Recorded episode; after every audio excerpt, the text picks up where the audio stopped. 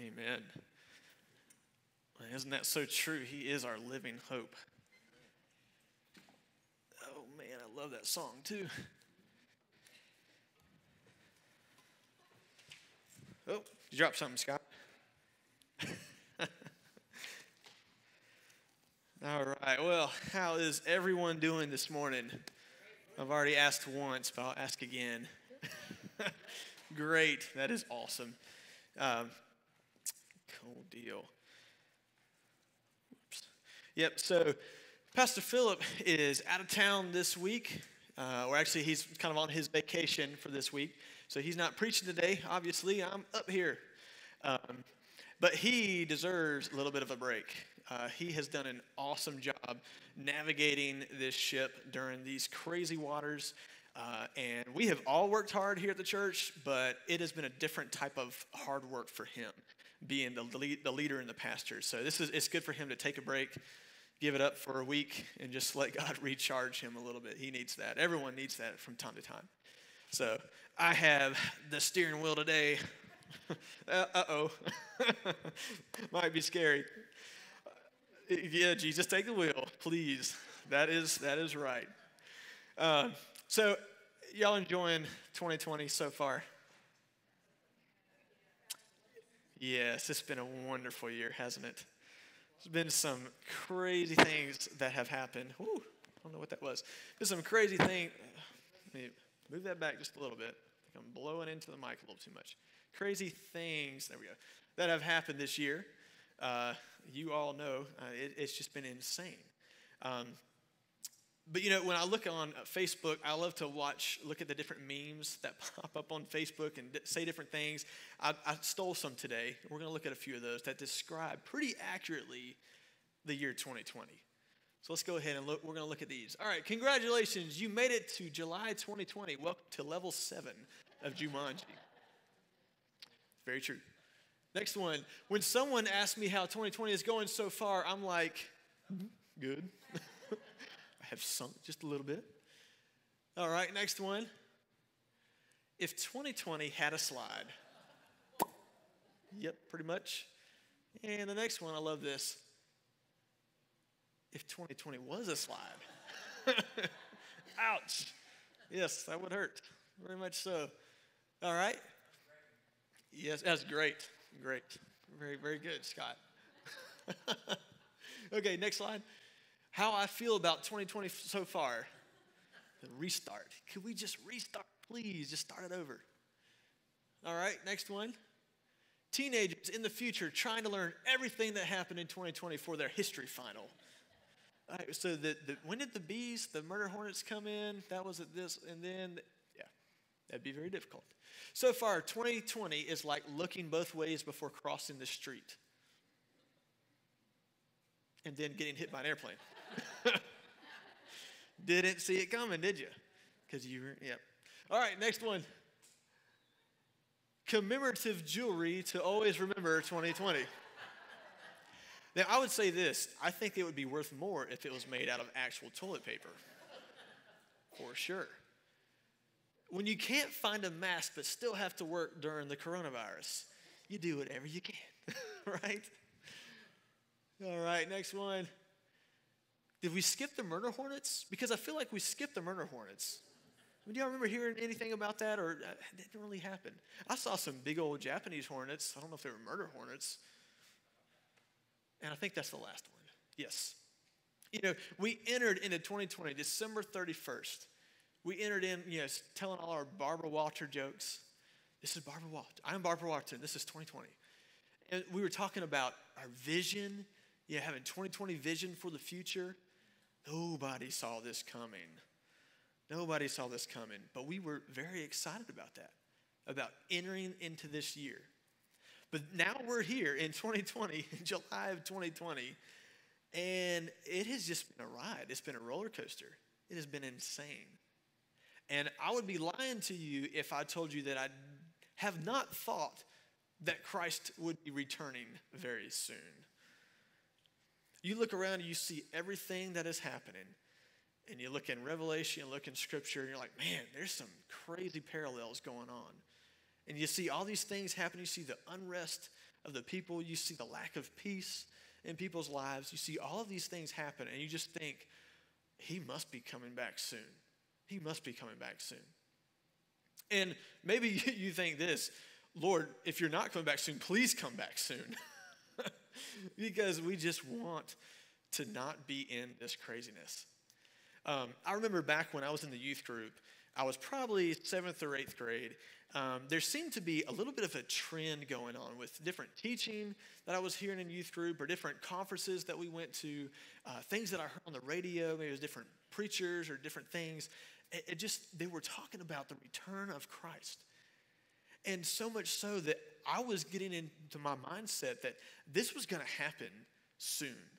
Like Christ was coming back, it was going to be happening soon. The things they were saying, the things that were here, the things you were looking out into the world, Christ must be coming back soon. But then 15 years later, he still hasn't come back yet. You know, we, we're not up in heaven praising him because he hasn't come back yet. And I began to, to wonder, you know, I really thought he was going to be coming back because of everything that I was thinking right here, but it hasn't happened yet. And it kind of makes your mind wonder, like what's what's going on? Well, we're going to be uh, in Second Peter today. You can go ahead and turn into Second Peter. And the early church during this time, they were going through a similar, uh, a similar thinking. They, they, they knew that Christ was going to come. They knew he was coming back. And they expected that he was going to be coming back in their lifetime. And they began to look around and they saw brothers and sisters in Christ passing away, family members passing away, these different people who were not getting able to enjoy, you know, Christ coming and redeeming and rapturing the church and bringing them back. And they began to wonder, what's going on? You know, he said he was coming back. He promised us, he said he was coming back. But why isn't he here yet? Now, what happened during this time is that false teachers and scoffers, they found their way into their cracks of thinking and they said, oh, you know, they're doubting that Christ is coming back. This isn't going to happen. And there began, there began to be false teachings in the church from different false teachers coming up and saying, you know, maybe he's really not. Maybe he's really not going to come back. Well, Peter, Peter, in the book that we're about to read, he lays down some things, and we're going to look at that today. We're going to look at that. Um, we're going to be in chapter three, but chapter two, it really has some interesting things. The book of Second Peter is really about it's a warning against false teachers. It's a warning and saying, look, these guys are coming into the church and they're saying these things and they're speaking lies to you. You need to know who these people are. You need to watch out for them. I want to warn you against these people. And in chapter two, we're not going to be in chapter two, but he begins to characterize and then denounce these false teachers. And if we just skim through a little bit of this, you can pick out almost anywhere where there's some sort of characterization of who these people are or some sort of denouncement that these people are bad news. Don't listen to them. He says in verse, uh, let's see, we'll look at verse 10, the last part of verse 10 in chapter 2. He's talking about the false teachers here. Bold and willful, they do not tremble as they blaspheme the glorious ones. He says that they are blaspheming the, the glorious ones. Look in verse 17. These are waterless springs and mist driven by the storm. For them, the gloom of utter darkness has been reserved. Those are heavy words. Heavy words from Peter here. And basically, what he's saying is don't listen to these guys. They are bad news. They are trying to steer you in the wrong direction, they're trying to distract you from the truth. So let's start reading in verse, uh, verse 1 of chapter 3. That's where our message is going to be from today. And he says this This is now the second letter that I am writing to you, beloved. In both of them, I'm stirring you up. I'm stirring up your sincere mind by way of reminder that you should remember the predictions of the holy prophets and the commandments of the Lord and Savior through your apostles. Knowing this, first of all, that scoffers will come in these last days with scoffing, following their own sinful desires. Scoffers will come. That's his warning there. It's going to happen. Yeah, first off, in the last days, yeah, we are in the last days. No doubt about it. We are living in the last days. But did you know this? The last days actually began when Christ ascended into heaven. You know, he died on the cross, he rose again, he spent around 40 days with his with his followers, and then he ascended into heaven, and that began the last days. Now we're in the last last days, and the return of Christ could could be very, very, very soon. But we've been in the last days for a long time, for a long time. But Peter says here, scoffers will come. And in fact, they have come today. You look around. But something really interesting is one thing that Peter says here, he says that I'm stirring up your sincere mind by way of reminder. I'm stirring up your sincere, sincere mind. This word, sincere mind, in the Greek, we have a, a slide for you. There it is. Oh, you gave it away. it, it, says this it, um, Elekrine. Elekrine. Can you say that? Elekrine. Dianoion. You say that? Dianoion. All right. What that means, the first word, Elekrine, it could be translated as sincere, as the ESV translates it, but it also could mean wholesome, um, found pure when examined by the sun's light. Okay, that's interesting. The second word there, dianoion, it could be translated as mind, as it is in the ESV, or it could be translated as thinking or understanding. So, wholesome thinking. This word here, this Greek word specifically, elekrene, all right? It actually comes from, it's, it's a term that potters would use uh, when they had this certain method.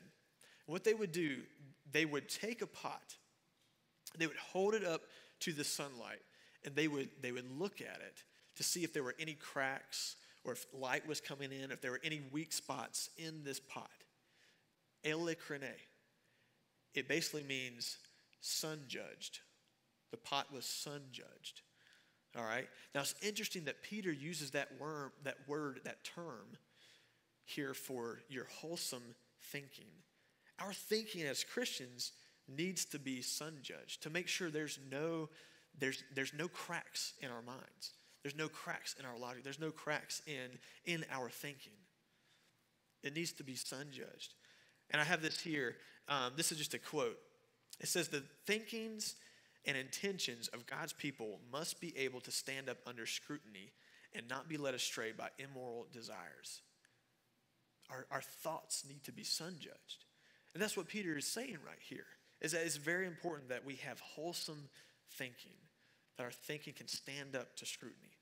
Now let's look at this. In verse 4, he says this They will say, Where is the promise of his coming? And he's talking about the false teachers here, the scoffers.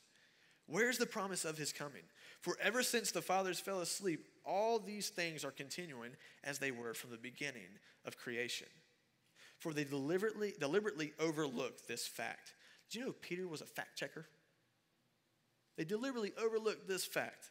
And he says this that the heavens existed long ago, and the earth was formed out of water and through water by the word of God, and that by means of these the world that then existed was deluged with water and perished. But by the same word, the heavens and the earth that now exist are stored up for fire, being kept until the day of judgment and destruction of the ungodly. Wow, that's a lot of like apocalyptic things going on there, isn't it? A lot of crazy things. What he's saying there is that the false teachers were coming in and saying, look, there is not going to be any judgment there is not going to be any second coming of Christ. And their argument for that is they're going all the way back to creation. They're saying, Have you seen, go back to creation, everything has happened day in and day out. It is the same. Seasons come, seasons go. Crazy things happen, and then there's peace. Nothing is new under the sun, is what these, what these false teachers are saying. But Peter puts his foot down and he says, Wait, you've overlooked deliberately this one fact that at one time this world was judged. You remember Noah? Remember what happened with Noah? God told Noah to build what? An ark, a big old boat, because there was going to be rain and there was going to be floods, and God was going to destroy the then known earth. He was going to destroy mankind out of judgment. But Noah was a righteous man. And God said, You know what? I'm going to have favor on you, and I'm going to allow you to survive. And through Noah, the human race is going to be preserved, it's going to continue through this flood. It's going to pass through this judgment. You know, there's, some cool things here, some parallels between Noah and Jesus Christ. Noah was a righteous man. Jesus was a righteous man. Jesus was God. Noah was just a man. But God still looked at Noah as being righteous because of his faith that he had in God, his obedience to God. With Noah, Noah was going to save mankind by mankind getting on the boat with him and passing through the waters. Now, it was not everyone, because not everyone believed, but his family got on the boat with him. There were scoffers. There were people saying, There's not going to be rain. That's not going to happen. There's not going to be any kind of judgment. What are you talking about, Noah? But they got on the ark, on the ark with Noah. His, his family got on the ark with Noah and they passed through the judgment. Jesus Christ is saving mankind as well. Everyone who looks to him and has faith and trust in Jesus Christ will be saved from the day of, of, of eternal judgment and fire. So there's a lot of cool parallels going on here. But Peter is saying that, look, you can't say by this argument there's been no judgment before, therefore there will be no judgment in the future, because we can look back and we know there was judgment. God did judge this, this earth, and He is going to judge it again in the future when Christ comes back. But we need to make sure we have wholesome thinking and that these scoffers and these false teachers who are coming in that they do not distract us from the truth. We'll see that next slide thomas. Scoffers will come but don't let them distract you from the truth. Scoffers will come and they have come and they are out there false teachers scoffers they are all over the place you know what's interesting is that a false teacher does not necessarily have to be a heretical pastor leading his church astray away from the Bible. Especially in our day, false teachers can be ideologies and arguments that people use to try to distract us, Christians, from knowing what is true. And it's important that we don't let these arguments or these ideologies or these things take us away and get our focus off of God's word because that is happening today. There are many people who they decide to listen to the false teachers. They decide to listen to the arguments of the world or the ideologies of the world, and they turn their back on God's word. They turn their back on their faith and they walk away. And Peter's saying, don't let that happen. Don't let them distract you. There might be arguments over here that they, if you just look at it, it might seem like it's real. And these arguments are trying to dis, uh, disprove the Bible, and it might seem like it's, but they're missing stuff. And if they were to read God's word and understand it and use their wholesome thinking, they would realize that, wow, no, God's word is true. God's word is right, and we need to listen to it. We need to follow it. Scoffers will come. Don't let them distract you from the truth. Let's look at these next few verses. In verse 8, I love this. Peter says, but do not overlook this one fact. Uh, see, Peter's a fact checker. Don't overlook this one fact.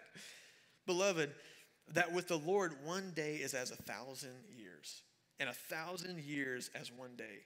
The Lord is not slow to fulfill his promises, as some count slowness, but is patient toward you, not wishing that any should perish, but that all should reach repentance. But the day of the Lord will come like a thief and then the heavens will pass away with a roar, and the heavenly bodies will be burned up and dissolved, and the earth and the works that are done on it will be exposed. Now, I want to look at the last part of these few verses first. He talks about how Christ will come like a thief. All right, you've heard that before, like a thief in the night. What is, when does a thief usually strike his victim? at night, when they least expect it. The thief usually is smart and he doesn't come during the broad daylight. He doesn't come when, you know, you're sitting on your front porch and you got your shotgun and you're ready for him. He comes when you're not ready. And I think it's interesting that that Peter is using this analogy and calling Christ a thief. Not he's calling Christ a thief, but in a way, Jesus is going to come back and steal us out of this world. He's going to steal us out of the hands of Satan and redeem us and bring us back uh, to Him. But did we lose? Oh, there we go. Cool. Um, but a thief comes when you least expect it. You know, we look around, and I would say I almost or I probably do expect that he would be coming back very soon. Because you look around, you, there's signs that are just, it, it really matches up with a lot of things you read in Revelation, things that you read in other prophetic teachings in the Bible. And you look around, you're like, wow, he, we really could be towards the end. This really could be it. Christ really could be coming back. But I'm, I'm also expecting it. So maybe if we were to quit expecting it, he'd come quicker. right? So maybe we just need to say, oh, he, I don't expect this, not even going to come. And then later on today, he'll redeem us and get us out of here. Oh, I'm not sure it works that way. But he's going to come when we least expect it. Now let's look at these first few verses again, because this is the reason why Christ hasn't come back yet. This is the reason why that God has not come back and, and judged this world it is because this. We'll just read it again. Verse 8. But do not overlook this one fact, beloved, that with the Lord, one day is as a thousand years, and a thousand years as one day. God doesn't have time. His time is different than ours. The Lord is not slow to fulfill his promise, as some count slowness, but is patient toward you, not wishing that any should perish, but that all should reach repentance. The reason he hasn't come back yet is because he's patient. He is patient with us.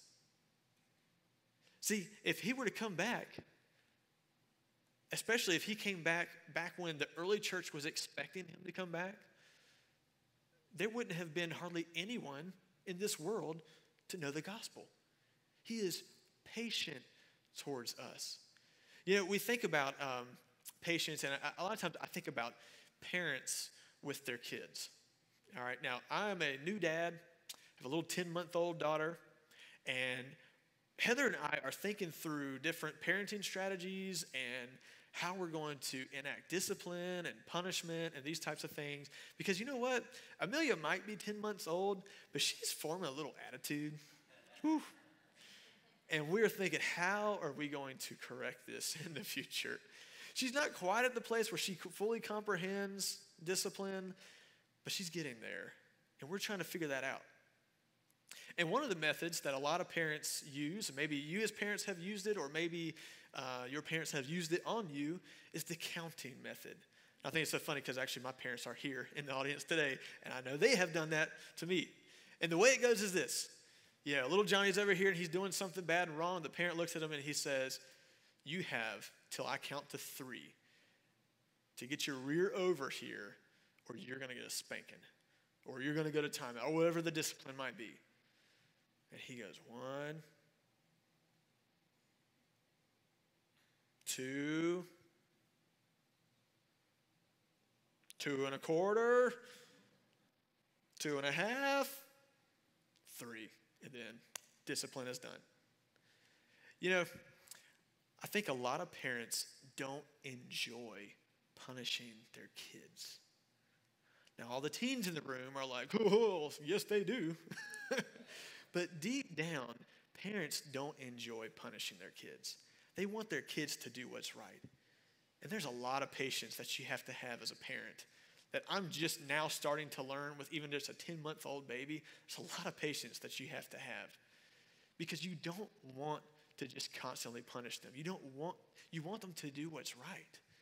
You want them to obey you. And it's something inside you that it hurts when you punish them. I know you've probably all heard this before. This is going to hurt me more than it hurts you. Wham! and all the kids are like, How's that going to hurt you more? but it does because it's something deeper inside. You know, God is that way with us. He does not want to punish this world. He does not want to enact his final judgment on this world because he knows that ju- that judgment is more than just some sort of correctional thing. That judgment ultimately ends up in complete destruction, and for those who don't know Christ, ends up with them in hell for eternity. God doesn't want that. He is patient towards us. He wants the world to come to, to repent. He desires no one to perish. He doesn't want anyone to perish. He wants the world to turn back to Him. That is why He has waited so long to send His Son, Jesus Christ, to come back and redeem the church and begin that process of judgments. That is why. It's because He loves us. It's because He has an enormous amount of love and grace and mercy towards us. He really does. He really does. Um, you know, if if Christ had come back just a few years after he ascended, you know, I think the early church they were really expecting that. They were like, you know what? You said you're coming back, and we're just going to sit here waiting for you. They were really expecting him to come back because he promised to them that he would. Now, his promise may not have been specifically to that group. Obviously, it wasn't because he hasn't come back yet. But if he had come back just a few years, 10 years, 15 years after he had ascended, you know, most of this world would have never had the chance of hearing the gospel. Because there was only a handful of followers in Jerusalem that truly followed Jesus Christ during that time. And if Christ had come back and judgment on this world had began, the whole world would have not had the chance. But did you know this? Because God has had patience, because God has waited, that almost the whole world has at least heard the gospel. Every nation, tribe, and tongue has heard the gospel of Jesus Christ preached. And there has been many of lives changed for eternity's sake. Many. God is patient. He wants, He doesn't want to enact His judgment on this world. And, and, God is sovereign and He has a plan and He knows what that all is supposed to look like. But I could, I could see how God would be up in heaven hesitating on pushing that button for judgment. I could see Him hesitating. And I know that that hesitation is because of His enormous amount of love and mercy towards us. Because He wants us to repent, He wants us to change, He wants us to look to Him and be saved. That is why He hasn't come back quite yet. But let's look at verse 11. Since all these things are thus to be dissolved, what sort of people ought you to be in lives of holiness and godliness, waiting for and hastening the coming of the day of God, because of which the heavens will be set on fire and dissolved, and the heavenly bodies will melt as they burn? But according to his promise, we are waiting for a new heavens and a new earth in which righteousness dwells. You know, something that I think is really cool about this is this question what kind of people ought you to be in lives of holiness and godliness? And he doesn't really describe that there. He just asked the question, what kind of people ought you to be? You know, it's cool because I really don't have to preach this part because Pastor Philip is actually in a series right now where he is he's talking about that. And he has for the past few Sundays and a few Sundays coming up, he's going to be talking about what it means to put on Christ, to put on the new humanity, to live in holiness.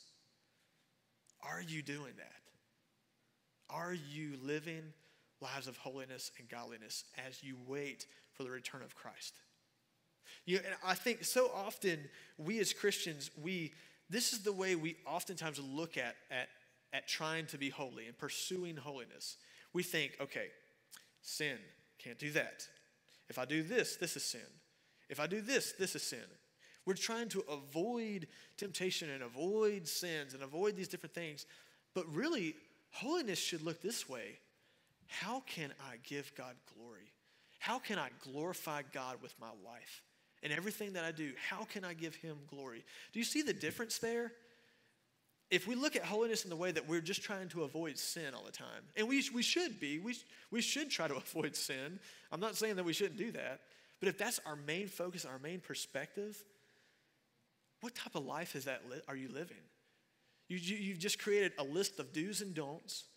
You've created this box that you have to live in. In order to be holy, you must conform to this way. And I can't watch this movie, or I can't do that, or I can't say this, or I can't listen to this kind of music. And maybe that's true. Maybe you shouldn't be because these things might be sin and we should avoid sin. But what if we looked at it this way and said, if I could just give glory to God in everything that I do, if my heart is focused on Him, if the music I listen to praises Him and gives glory back to Him, if the movies I watch uh, give glory back to Him, if the things that I do, the life that I live in service to Him gives glory back to Him, do you think it would be a, a difference in how you live? I think it would be. I think it definitely would be. I have this thing, uh, I think we're going to go to this next slide. See, living, living a life trying not to sin is begrudging. But living a life in hope of his return brings life. And you could even say it this way living a life glorifying God brings life. Because if we are glorifying God in everything that we do, we're not going to sin because sin doesn't bring God glory. Does that make sense? But when we bring God glory and we glorify Him with our life, we are, we are blessed. And it's not about the life that I can't live, it's about the life that I can live in light of who He is. So as we wait for Christ's return, it could happen today, it could happen tomorrow.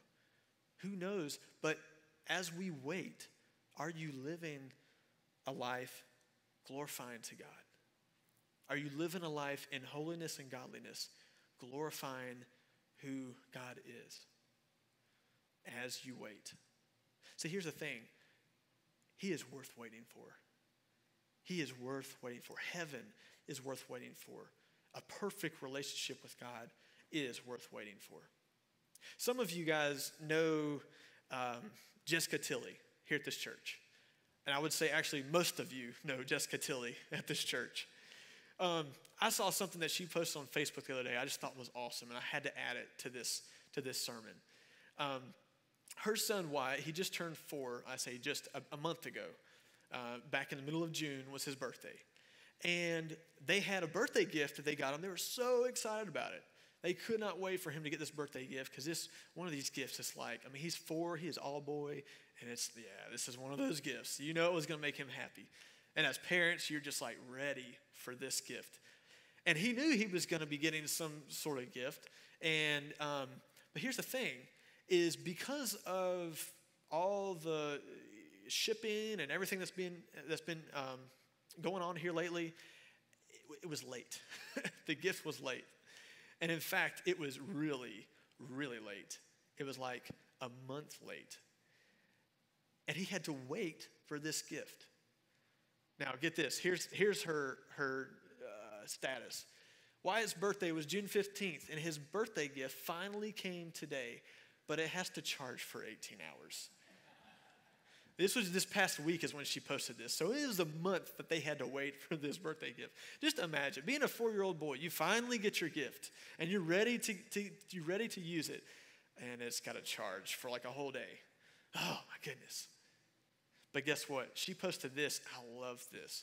Look what it says. Now, this is a birthday present worth waiting for. It's a little four-wheeler um, I don't have the video, it's just a snapshot of the video. But the video, he's just, he's riding his little four wheeler and he's loving it. He's enjoying it. This gift was worth waiting for. You know what? When one day we stand before Christ, it is going to be worth the wait. And who knows? He may come back today. It may be years from now. It may never be in our lifetime. But my question to you guys one, is he worth waiting for? And if he is, will you remain faithful? See, the early church began to doubt because Christ wasn't coming back. You know, see, we're, we're in this place, we could expect him to come back anytime now because the world is just a crazy mess right now. But what if, what if he doesn't? What if everything goes back to normal and peace resumes and life as normal happens? Will you still trust that he is coming back to get you? Will you still trust that his promises are true, that his word is true? So if you do, as you wait, will you wait in holiness and godliness? Let's pray. Dear Heavenly Father, Lord, I thank you for all that you do, God. I thank you for your love. I thank you for your word. God, I thank you for your promises. Lord, I pray that your promises would just be true uh, in us, that we would see them as true.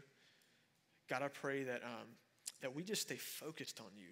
God, this, this world it wants to distract us from truth. It wants us to dis- distract us from your word and believing what is true. But God, I pray that we would stay focused on you and that we would love you and that we would live a life that is glorifying to you. In Jesus' name I pray.